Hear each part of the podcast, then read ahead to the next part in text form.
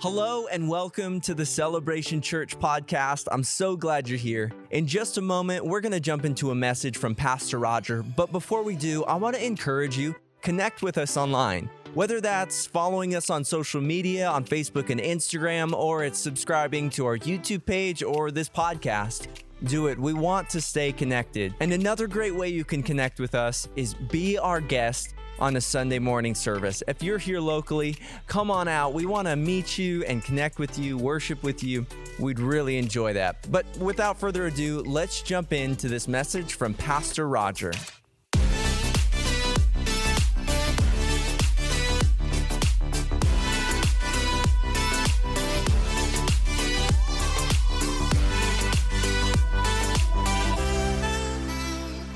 One more time, let's give it up for all the dads.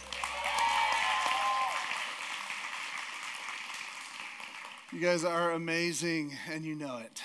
So, hey, so we are, um, we, there's a couple announcements in there. I just want to circle back around just to make sure you heard them. One is that just for the summer, for July and August, we're going to go to two services. So we'll be back at our, uh, our, our times that we used to do. So 11:15 or 9:30 and 11:15. That begins the first week of July and the last week of August that'll end. You'll hear announcements about that when we get closer. The second thing I want to say is this is that on Tuesday, this Tuesday at 6:30, we have an all-team uh, rally here at the church, and this is for anybody that serves on the team here. You're more than welcome to be a part of it. And I actually want to extend the invitation. If if you're not on the team yet, but you really want to be a part of, of what's going on here at Celebration Church, come on out. Uh, 6:30 on Tuesday. We would love to have you come out, and it's just going to be a fun, fun, fun, fun time. Uh, we we have uh, prizes. Excuse me, prizes. I'm going to cry about it uh, prizes and all kinds of fun things. So it's going to be good. all right. So we're in the middle of a collection of messages. Around here, we, we, we kind of teach or preach in uh, groups of thought. So these, we call them a series or a collection. They're, um, they're, they're messages that are all kind of in the same area. They might be like a book of the Bible, they might be a biblical character or a group of biblical characters, could be topics from the Bible. And today, what we're in is we're in the middle of a series of messages on the fruit of the Spirit. And the fruit of the Spirit is this in, incredible thing that Paul teaches us. He uses Jesus' uh, metaphor of us being part of the vine of God in John 15, and he expands on it in Galatians chapter 5. Here, here's what Paul says in Galatians 5. He says, So I say, walk by the Spirit. And depending on what your background is, that might mean different things to you my background, I came from a, I grew up in a very Pentecostal uh, church.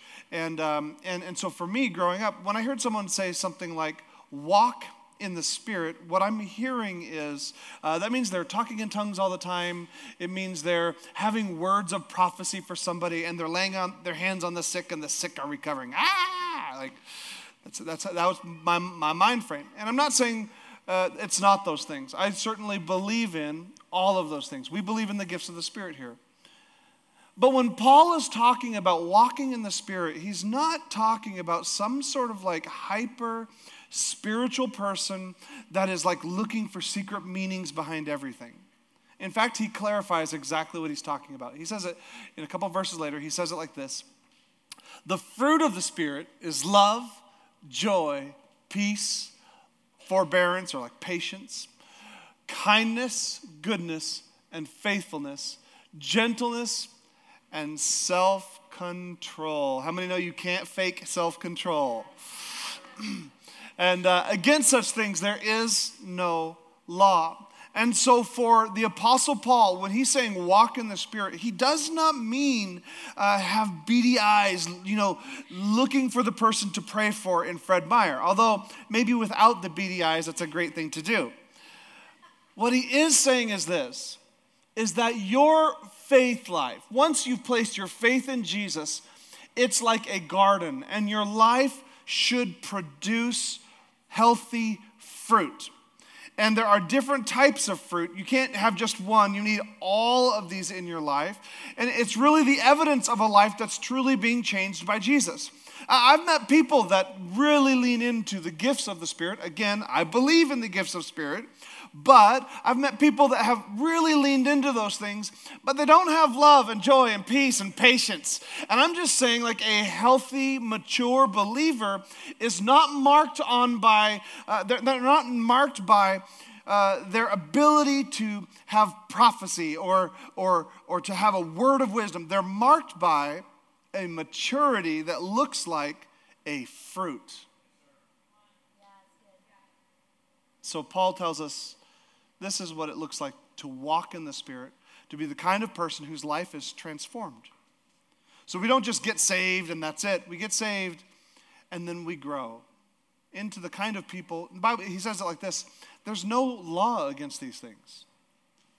Like, like a, a believer should be somebody that is at peace with all people. So today I'm actually talking about the fruit peace. We, we spoke about love, we spoke about joy. Today we're talking about peace. And how many know us dads need some peace?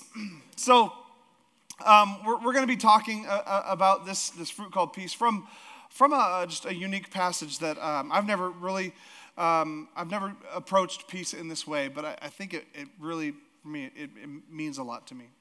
Um, has anybody ever felt like you had it all together? Like, like, have you ever felt like you just had the situation under control. Uh, perhaps for you it was a test that you took and you, and you, you just aced that test. Or maybe for you it was an interview and you just had that under you just you just crushed the interview. You walked out just confident knowing you did or maybe you wrote a budget for your family and like at the end of the month like not only were you not in the red but like you were you were in the black a little bit. Like you're like i crushed anybody ever feel like you you had it under control Okay, I got nobody. All right, I got two, two or three people. Okay, let me say it like this. Anybody, anybody ever feel like you don't have it under control? there, we, there we go. We got some honest people in the house. How many people have ever felt like in the exact same 24 hour period of time that you had it under control and you didn't have it under control? That's called parenting. And um, so that's, that's really a very common thing because the, the truth is inside of all of us, there is like a smidge of control freak. All of us have a little bit of a control freak inside of us, and um, and you might say today, like, no, not me. I'm I'm not I'm not a real controlling person. I'm laissez-faire. I'm just you know I just kind of go with things. But the truth is this: there are probably areas of your life that if I was to really kind of get in there and touch that area of your life, you'd be like, yeah, that's actually an area I really care about. It has to be under control. And so we've got people that, uh, that are under the illusion that they are actually in control of what goes on in their lives. And then there are other people that have just sort of stopped trying to control their life and then stop try, stopping trying to control your life what you're really doing is trying to control things. By reducing expectations you're really trying to control the whole situation as well right? Like you can't expect anything out of me. That's called control. That's that's also control. We, we really struggle with this. And and the, the deal is this is that a peaceful life does not come from working harder to control things in your life. And a peaceful life does not come from abdicating responsibility in your life, pretending like you don't need to be in control. Because again, that is also control. When you say, like, I'm, good, I'm not accountable to anyone, that's, that's con- you're controlling things. But that doesn't create a peaceful life. Controlling it or letting it go does not create a peaceful life. And, and when we talk about a, the biblical idea of peace, um, I, I, think sometimes we just get it wrong because, because in our minds, we, especially as dads, right? Like as a dad, we, we, we really, at, at some point as a dad, we, we realize like we may have had a dream job we always wanted to live. I just want to pursue my passions. But at some point, we realize like that's a that's cute it's cute. But at the end of the day, a, mature vision of life says, My passion is my family. And I'm going to do whatever it takes to take care of them and to secure them. So we spend all of our lives trying to provide and trying to re- remove difficulty and uh, any obstruction from our kids, and we become a hover parents, and we do all that to try to make our kids' lives as peaceful as possible. The problem is, the biblical idea of peace is not the same as the English word peace. So here's a comparison between the Hebrew word shalom, that we transfer, tr- translate peace, and the English word peace. Peace in English means an absence of conflict, it means that there's no more struggle. In Hebrew, the word shalom means that it, it means to be complete to be lacking nothing. And this isn't necessarily an external thing, this is an internal sense of being complete, of lacking nothing. I, am good. I may not have everything someone else has, but I'm complete. I'm, I'm at peace in spite of there could be conflict. And peace in English is easily lost. How many times in the Middle East have we, have we had peace talks? And then all it takes is one radical on either side to do something stupid, and peace is lost. Uh, have you ever had children that you, you're just trying to get them to stop fighting? They're in the back seat of the car, and you're, you're like, just stop fighting, just stop fighting. Like, okay, we're playing this silent game. We're, we're, gonna, we're gonna go home and playing this silent game. And then it's just like one of them, one of them says something, and it just erupts in the back, right? Because peace is easily lost when we're talking about the English idea of peace being no conflict. In Hebrew, the idea means it, it's, it's this long lasting thing because it's not based on whether or not we face difficulty. Uh, peace in English is based on circumstances around us. It means that the world is good. Peace and shalom, it's like, it's a dove that rests even when you're in a flood, even when you're in difficulty, peace is still available. Peace in English is really, it's like a natural emotion. And it's a good, it's a good feeling that we should have. We should feel this sense of peace. But the biblical idea of peace is much more than a sense that everybody's getting along. It's a spiritual posture towards God that says, no matter what happens around me, I am at peace with God and the world. Peace in English, it comes from a feeling. Shalom comes from faith. And there's one character in Scripture that I think we, we often look at through a different lens. But there is peace being taught through this person's life. This is the oldest book of the Bible that we have. It's from a man named Job. many of you, when you were reading the Bible, you skipped this one because you thought it said job. And he's like, I already have one of those. But this guy named Job is a great example of what peace looks like. It's in Job chapter 1, verse 1. It says, There was once a man named Job who lived in the land of Uz. so it's a funny name. He was blameless. Everybody say he was blameless. A man of complete integrity. Say complete integrity. So no one, no one could point a finger at this guy. No, nobody, nobody would accuse him of anything. He had integrity. And I just want to say, like, it's a good thing to be blameless and have integrity. Like, I, I honestly think one of, one of the greatest messages we can bring, especially to the business people in our churches, let's restore integrity in the business marketplace. Like, like uh, parents in this house, dads in this house, let's, let's restore being blameless in our homes. And so, he's, he's completely blameless. And then the Bible tells us a little bit more about this man. It says, He feared God and stayed away from evil. He had seven sons and three daughters. He owned 7,000 sheep and 3,000 camels, 500 teams of oxen, and 500 female donkeys. He also had many servants. In fact, he was the richest person in the entire area. And so when we read this, we're thinking, like, why is it telling us about this guy's livestock? That's really weird. Like, it's telling us about his pets. That's really strange. And the, and the reason is because it's trying to demonstrate that he is a very wealthy person. This is why it says his the number of female donkeys he has. That means he's a donkey breeder. He's not somebody that owns donkeys, he's breeding donkeys. He's, he's somebody that has a lot of wealth. And, and so, in, in ancient cultures, and even in many cultures that are not Western today, your value is not based on the kind of house you live in, the type of car you drive, or the, or the number in your bank account. Your value is based on how many children you have and how many or how much livestock you own.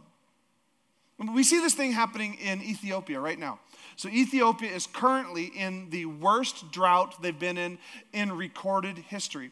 So Ethiopia has been tracking temper- temperatures and water levels for 150 years. And this, in 150 years of recorded uh, uh, history, is the worst drought they've ever been in. The last time there was a drought of this magnitude, 250,000 people died of starvation.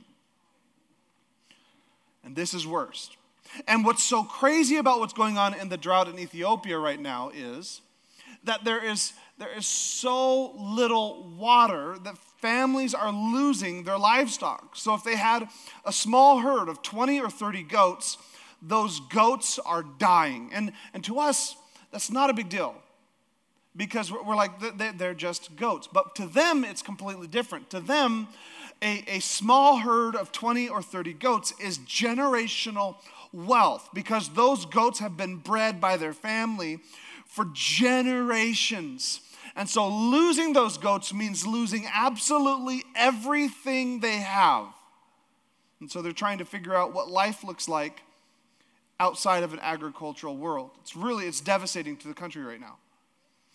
And so that's what this guy Job was like. Uh, maybe that didn't make any sense to you. Let me, let me put, I'll do a different translation. So it says it this way He had seven sons and three daughters. He owned 7,000 shares of Apple, 3,000 shares of Amazon, 500 gas station, an assortment of cars, trucks, boats, and small airplanes. He also had many employees to manage it all.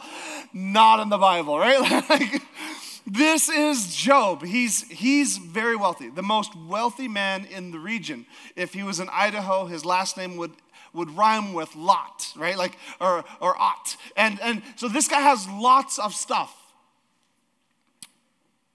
What's really unique about this guy, Job, is, is he is he is devoted to God and he's wealthy. He's both. Because there are people that are rich but not devoted to God, and there are people that are devoted to God and not rich which means following Jesus does not make you wealthy. Just want to make that clear. But Job is a unique case because he is both wealthy and devoted to God. He's a generous man. He took care of the people around him. He, he was a person that lived a life that all of us would love. Until tragedy strikes. What happens is that his oxen and his donkeys are stolen, and his sheep are struck by lightning, and his camels are stolen. And Job doesn't have Jake from State Farm to call and just replace it all. So everything that he's lived his life for, for all his family's wealth for generations, is gone in a moment. Tragedy has struck. And, and, then it goes further because the Bible tells us his children are having a dinner party. And a servant comes running from the dinner party. And this is what the servant says. He says, Suddenly, that a powerful wind swept in from the wilderness and it hit the house on all the sides, and the house collapsed, and all your children are dead, and I am the only one who escaped to tell you. Job is experiencing this incredible moment because he had spent his entire life securing peace. His entire life making sure all those he loved would be without a care. His entire life making sure they were all taken care of, had everything they needed, all the resources, all the education, making sure they were all taken care of. And in one moment, all of that comes to an end. When I was a, youth pastor in Alaska, there was this family that had been coming to the church for a few years, and they had, uh, I believe, five daughters, and four of them were in the youth ministry, and um, and so we did a lot. We go on trips and spent a lot of time with this family. One of the daughters was about to be uh, youth age, and I got a phone call that said, uh, "You need to meet us at the emergency room. You need to, you need to go there. It was from my pastor, and he was, he was headed to the emergency room. And so I, I joined him at the hospital. We went to the emergency area, and when we got there, we discovered that this family had been, they'd been uh, T-boned. They were in a minivan, and they'd been hit by a car that was doing uh, 55 miles an hour. And when it hit them, it, it, it devastated the family.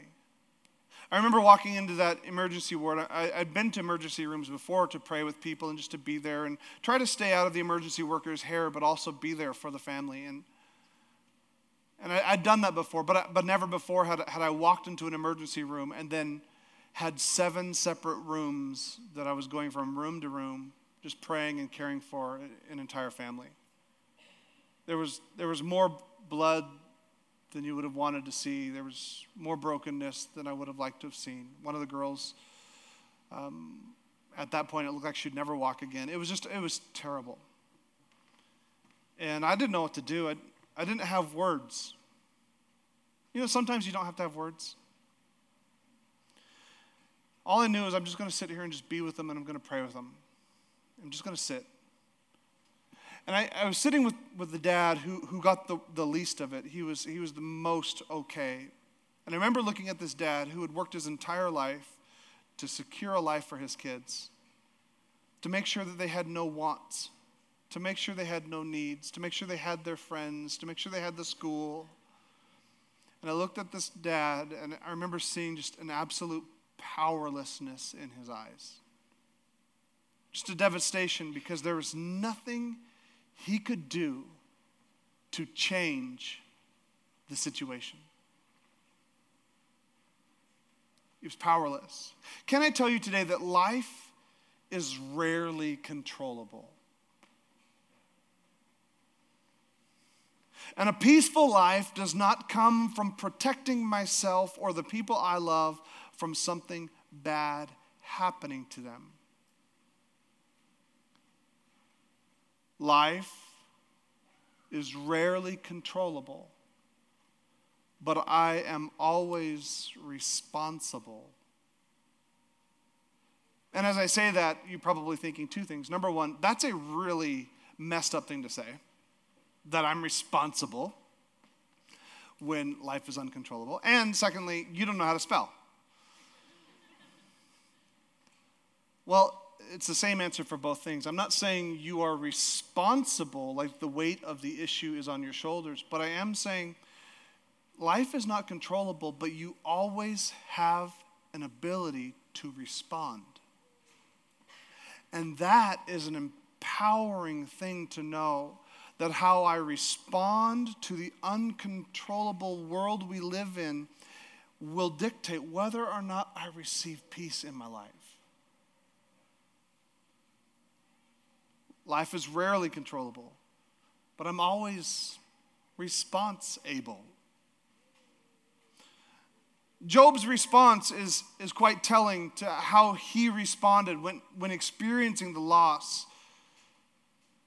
Says it like this in verse 20 that Job stood up and he tore his robe in grief.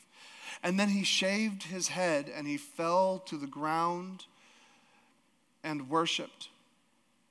And to us, that, that, that just seems weird. Like, why would you stop and shave your, why would you shave your head? What he's doing is he's, he's in a very just expressive culture. So what he's doing is he's, he's showing how desperate he feels inside by ripping things of value. And he's, he's shaving his head because he's saying, I am shameful. I'm, I've lost everything in my life. But then he falls to the ground. He's expressing his grief, expressing his emotion. And then he falls to the ground and worships and then it says, in all of this, Job did not sin by blaming God. I think this is a powerful thing to stop on for a second is that Job, even though he was a man that was close to God, even though he was a man that was blameless in every way, he experienced massive levels of grief and he expressed his pain. He expressed his emotion. And I think sometimes we get it wrong because we think peace means I can't show someone how upset I am by this situation. Peace means I've got to act strong and in control. And here Job is saying, I am out of control in every area of my life and I'm grieving inside. I'm just saying, a healthy believer is also someone who knows how to access those emotions and handle them well. We don't hide them. We don't, we don't stuff them down. We handle them well because you will go through seasons of life that are overwhelming. And God has given you emotions as a way to deal with those circumstances. And that's what Job is doing because life for him had become uncontrollable.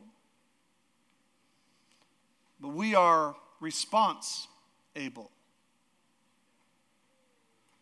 I think about um, even all of us that are in the room today.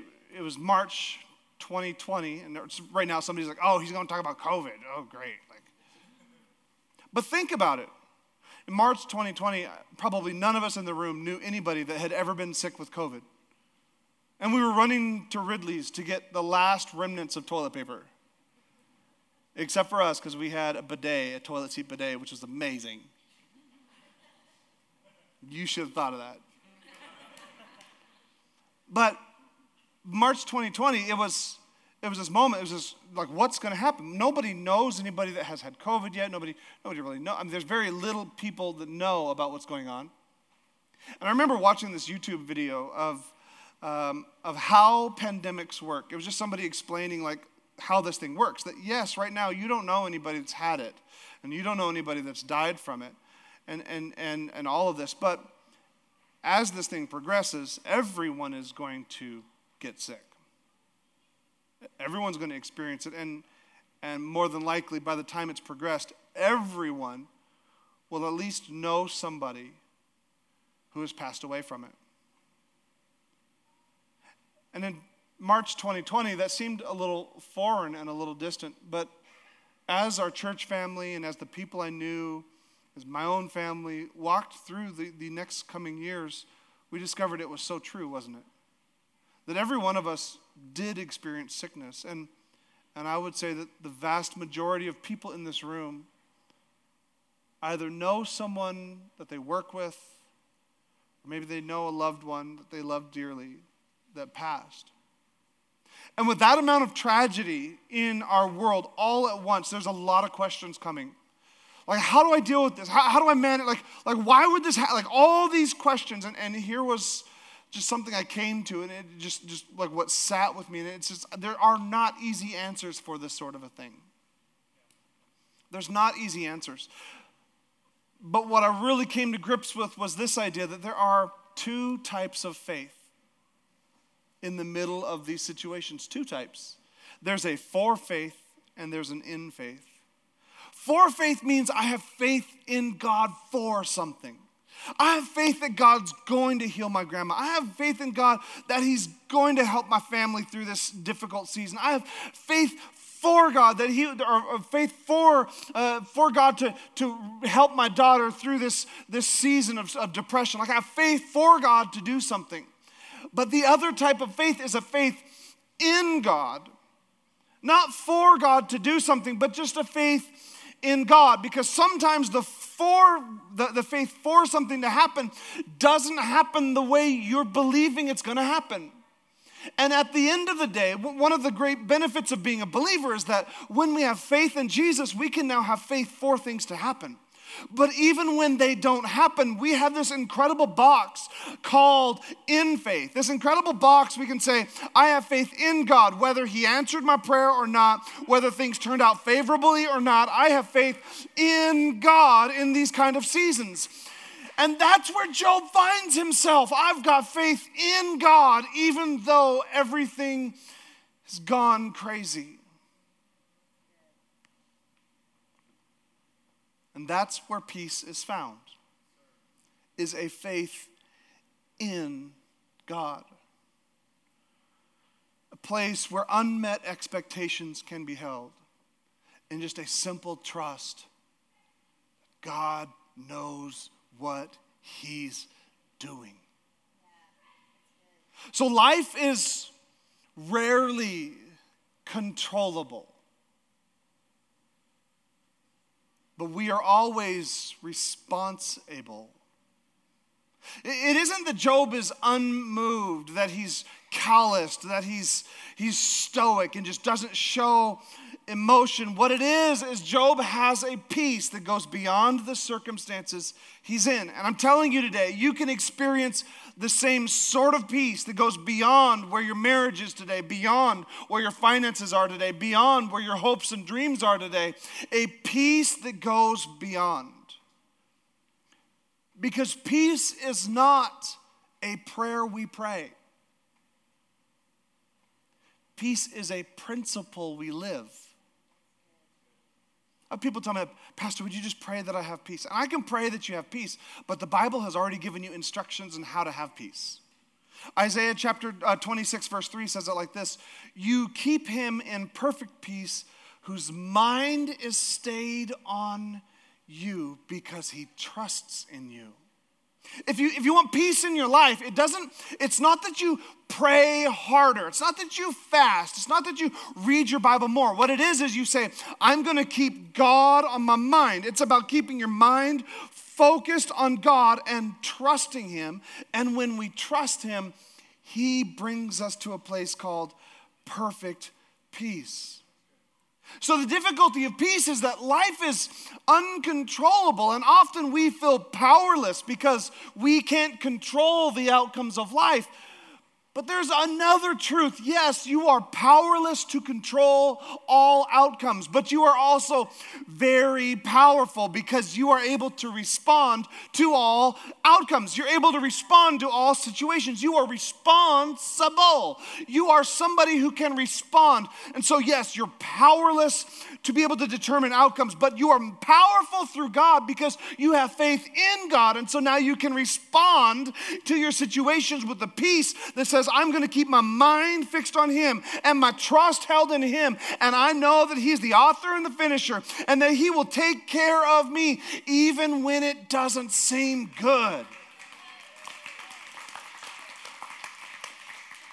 Peace is a powerful place of setting our mind on God. But the problem is this is we're still convinced that peace looks like nothing wrong in the world around us. So we keep rolling up our sleeves to stop all the problems and we become deluded thinking that we will control every issue of life. Or perhaps instead of trying to control all the issues of life, what you do is you abdicate or you walk away from all the issues of life. And really, what that looks like is a defeat.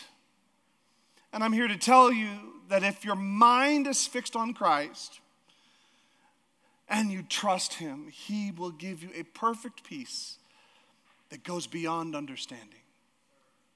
But, Pastor, you don't know, like, I appreciate what you're saying, but I'm new to this Christianity thing. I'm, I'm just kind of kicking the tires right now. And, and that's, if that's you, just for you, so you know, like, kick the tires. Please do.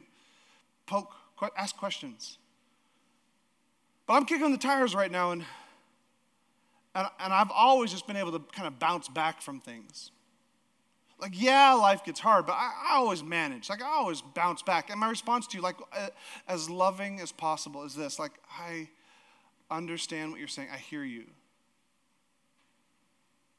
But for me, when I'm going through it and I turn towards myself to bounce back, I just find that I am a very shallow well to drink from.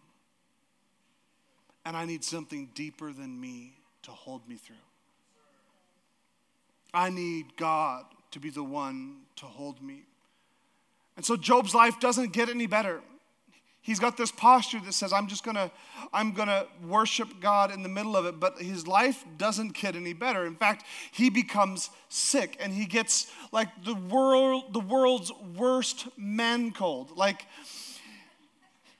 he has boils all over his body and he's taking pieces of clay and he's scratching and it's just it's really gross. But his wife is probably like my wife whenever i'm sick. She doesn't believe i'm actually sick because job's wife says job just curse god and die. She's like get up and make your own tea and, and chicken noodle soup. Like you do, your, do it yourself. And job job's life has gone down the tubes. My wife is very kind just she just knows that i exaggerate when i get sick You have to. And in this moment of life taking an even worse turn, we see chapter 2 that something interesting happens in Job's life. It says, When three of Job's friends heard of the tragedy he had suffered, they got together and they traveled from their homes to comfort and console him. These are good friends. And their names were Eliphaz, the Temanite, and the shortest man in the Bible, Bildad the Shuhite, and Zophar the Naamathite. And when they saw Job from a distance, they scarcely recognized him. You're going to make a great dad, Jordan, with all your, all your dad jokes. He told me that between services. and they, um, they, they scarcely recognized him. And wailing loudly, they tore their robes and they threw dust in the air over their heads to show their grief. And then they sat on the ground with him for seven days and nights, and no one said a word to Job, for they saw that his suffering was too great for words.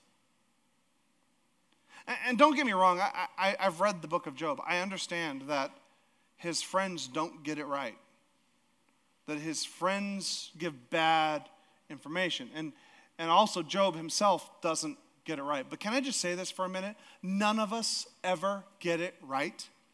Like in the book of Job, they don't get it right, and the book sort of ends. It has this bookend of God being like, "Okay, I'm tired of all this. Let me let me like straighten all of you out. Let me let me correct all of your wrong beliefs about me. I'm gonna." And I'm just saying, like, I I have God do that to me quite often. Anybody ever have God like correct some some you're like he's you're not getting it right, right? Like God does that to me about three times a day. Like Two of them are while I'm driving. He's like, Whoa, you need to get your attitude under check, buddy. Like, you need to get your heart right.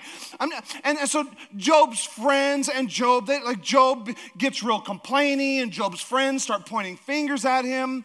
And it, it's just like this thing, and God has to correct it. But, but like, to take, take for, the sec, for a second the, the idea that they're humans they're struggling to make sense of a difficult situation but they still do like if they just show, they show up and they don't say anything to job for seven days if they'd not said anything for another seven days it would have been great.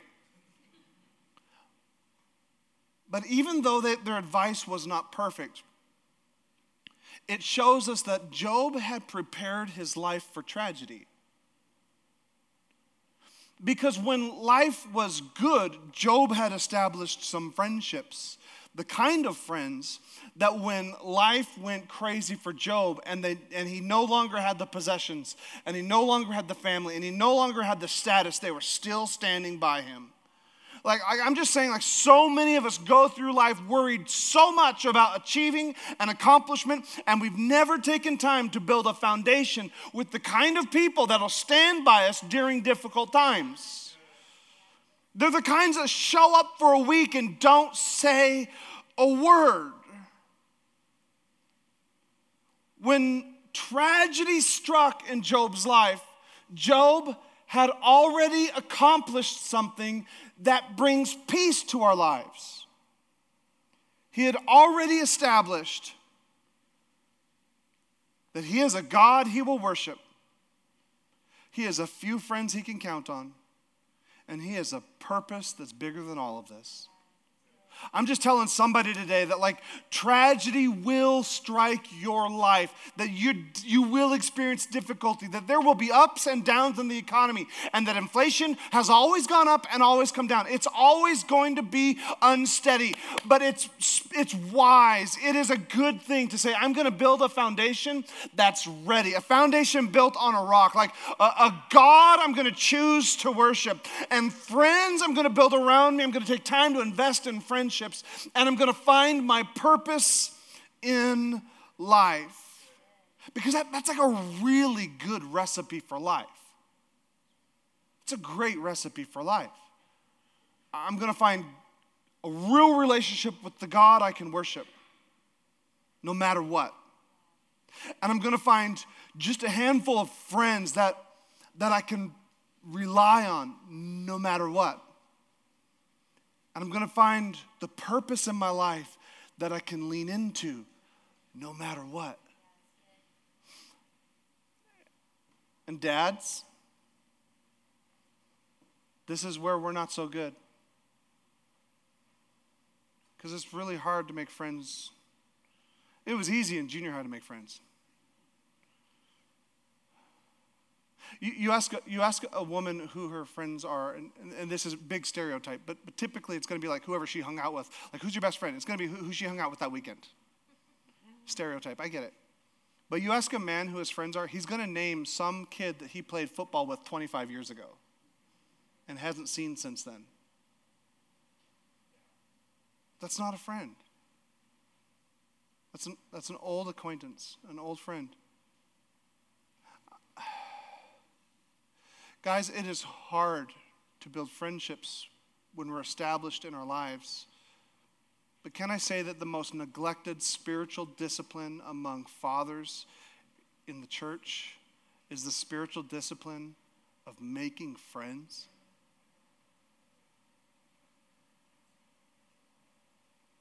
You've got to put yourself out there to be around other people. And men, we, we, We'll think sometimes, like, oh, I'm going to make friends. I'm going to go get coffee with somebody. That's great. But men don't bond over coffee, men bond over shared activity. So if you want to build friendships with somebody, you can have the conversations over coffee, but the bond won't build. The bond builds when you have shared activity together. That's a great recipe for life. A God I can worship no matter what friends that I can count on. not a lot. I don't need a dozen friends. I just need a couple friends that I can rely on and a purpose that I can lean into. And you may say, well, that's great, Pastor, but I, I, I don't think I really need all those things because life's pretty good. And, and that's the point of my message is that life may be good right now. But I promise you, at some point, the other foot's going to drop, and you're going to want a God that you can worship no matter what, and friends you can rely on no matter what, and a purpose that you can lean into no matter what. And what's so incredible about this book of Job, we're in chapter 2. For the next 40 chapters, Job and his friends are, are contemplating all the whys and whats and hows and whens of, of why all of this happened. And God never gives an answer. But God does restore Job. But there's a specific catalyst that kicks Job's transformation off. It's this his friends had given him advice that was probably quite hurtful. His friends had said things about God that weren't true. His friends said things about him that wasn't true. And in chapter 42 of Job, verse 10, it says this When Job prayed for his friends, the Lord restored his fortunes. In fact, the Lord gave him twice as much as before. Nothing could make up for what Job had gone through. But the real catalyst for change in Job's life was when he got his heart right towards God and his heart right towards his friends. I'm just telling somebody today that you may be going through the most difficult season of your life, but you can have a peace that doesn't come by making sure everything is perfect. It comes when our heart is set on God and we say, I'm going to get my heart right with God and I'm going to get my heart right with the people around me. And we can experience a peace of God that surpasses understanding. As the band would come right now, it's in this moment that Job prays for his friends that he discovers the real source of his wealth. He, his wealth wasn't in his camels. It wasn't in the, the, the 7,000 sheep. It, it, it wasn't in the 500 gas stations or the Apple stocks. Like his wealth was in the fact that he had a God he could pray to no matter what. And he had friends he could pray for no matter what and he had a purpose he could live into no matter what.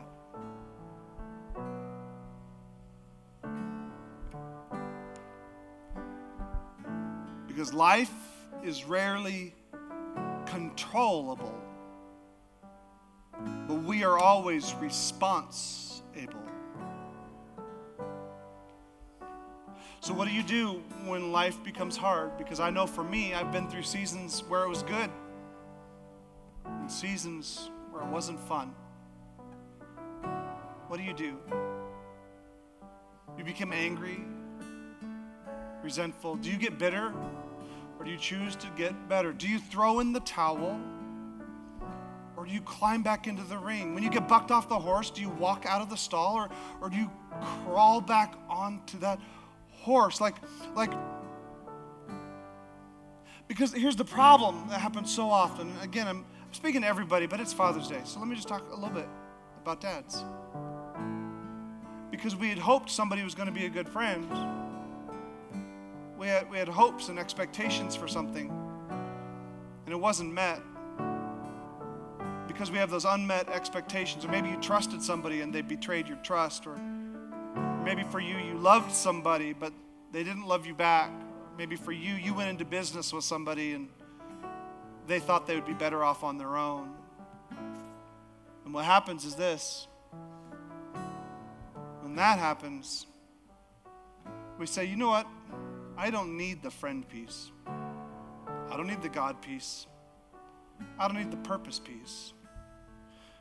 I'm safest when I isolate myself. I'm safest when I create a barrier that keeps everybody else at arm's distance. Because I'm never going to be betrayed again. I'm never going to get hurt again. I'm never going to be last again. And when we do that, when we isolate ourselves and we push other people out of our world, we become critical, we become jaded, we become burned, we become beaten down, and it's just not fair and it's not what God designed you to live out. So don't keep people at the fringes. Don't keep God on the edges. Instead, pull him in, pull friends, and make yourself available to other people because God has a plan and he has a purpose for your life. Pastor, you, you don't understand. I just, the friends piece is just so hard. And I, I get that it's hard. I'm a man too. I struggle making friends. But the Bible's very clear. For a man to find friends, he must be friendly. I, and I know that's really deep. That's some deep word of God. But your family needs you to find friends. Your wife needs you to find friends. Your kids need you to have friends you can count on. Pastor, you don't, you talk about this purpose piece that I need a purpose beyond myself. No, I don't. I just need to just do the, the clock at work every, I do this motion because I lived, I, I grew up in the day when you had an actual card you would punch. And some of you are like, what is this? What is this? We had like paper that they would punch. That was a, the time card. And you say, I don't need that kind of, I don't need purpose. I just need to eat, sleep, watch TV, Go to work. That's all I need to do. No, you need purpose in your life. You, you need to understand that everyone who God has called, He's called to a purpose. And you say, but I don't know if I want to do that. I, I just don't want to get burnt out. Like I don't, I don't want to get burnt out by, by pursuing purpose. I got all these other things going on. And, and I, I would say, like, I get that burnout is a thing. Like I, it is a real thing. I get it. But I also think sometimes it's an excuse. Because I've heard people that are worried about burnout that have just never been on fire.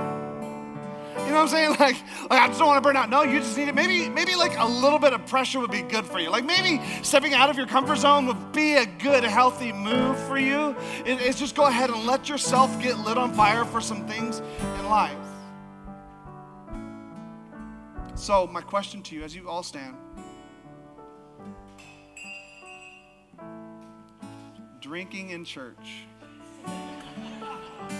This is Celebration Church. Real church, real people. We love them. My question for you is this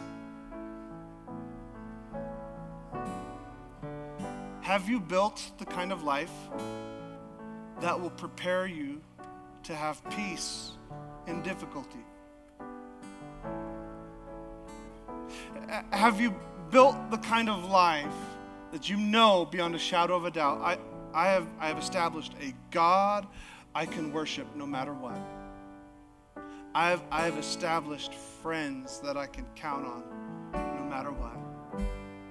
And I've, I've, i know what my purpose is, and I can lean into it no matter what. Have you done that? Because life is rarely controllable, we are always responsible. I want to pray over everybody right now. God, I pray right now for the people in this room that when I when I spoke about friendship, it stung because they desperately want friends. God, I pray that you would bring people of peace into their lives. People who would open their world to them. People that would believe in them. People that would be willing to, to do things for them and receive things from them. True friends. God, I pray that this church would be marked by friendships. Lord, your word says that people would know us by our love for each other. God, I just want to make that simpler. And I, I want to say that, that this church would be known by the kind of friendships it cultivates. God, I pray for those that are struggling with a purpose that can help them through difficult seasons. Lord, I pray that they would be fully persuaded you have called them not just to a salvation, but you have called them to join you in transforming the world. And I pray that as they recognize their role in that, they would find you are not haphazard, but you have a plan and a purpose. God, I pray for those right now that they already have faith in you, but it's it's kind of good some days and bad other days. I pray right now that we would be the kind of people that find a time and a place where we commune with you. Give somebody the courage right now that today they get out their phone and their calendar and they would put you in as an appointment in their calendar. With every head still bowed and every eye still closed, I would ask this question. Maybe you're in the room today, and when I when I said this, a God I can pray to no matter what, or a God I can rely on no matter what. For you, you know that you're missing that part. That that's the missing ingredient in the recipe of your life is a real relationship with God. In fact, you would you would agree that you are not right with God. And right now, I want to invite you to be set right with Him, to be made right with God. If, you're ready right now to say, I, I want to be right with God, I want to be in a good standing with God, would you put your hand up so I can see where you're at? Come on, I see that hand. I see that hand. I want to be made right with God. Good, I see that hand. Listen, this is as simple as it is. We are going to repent and we are going to believe. Repent means we turn away from the things in our life that we think, do, and say that we know don't please God. We're going to believe in the death, the burial, and the resurrection of Jesus. And when we do this, His blood cleanses us from all sin. He puts us in a good relationship with God.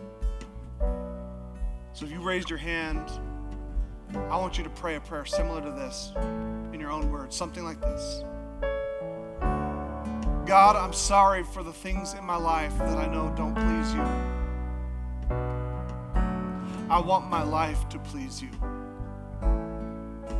I'm turning away from those things right now. And God, I'm turning towards you. Would you forgive me? I believe that Jesus died, that he was buried, that he rose again on the third day. And right now, I am placing all of my faith and all of my hope in Him. Say these words with me Jesus, be the Lord of my life, and I will follow you every day that I live. Come on, church family. There's some people that just made a stand, that just put a stake in the ground, a moment of transformation and change. Come on, let's worship the Lord together. Happy Father's Day. Hey, I just want to say thank you again for tuning in to today's podcast. If you want to learn more about Celebration Church, I'd encourage you to go to our website, www.thecelebration.church, to find out more. Well, we love you guys, and let's continue to love God, love people, and change the world.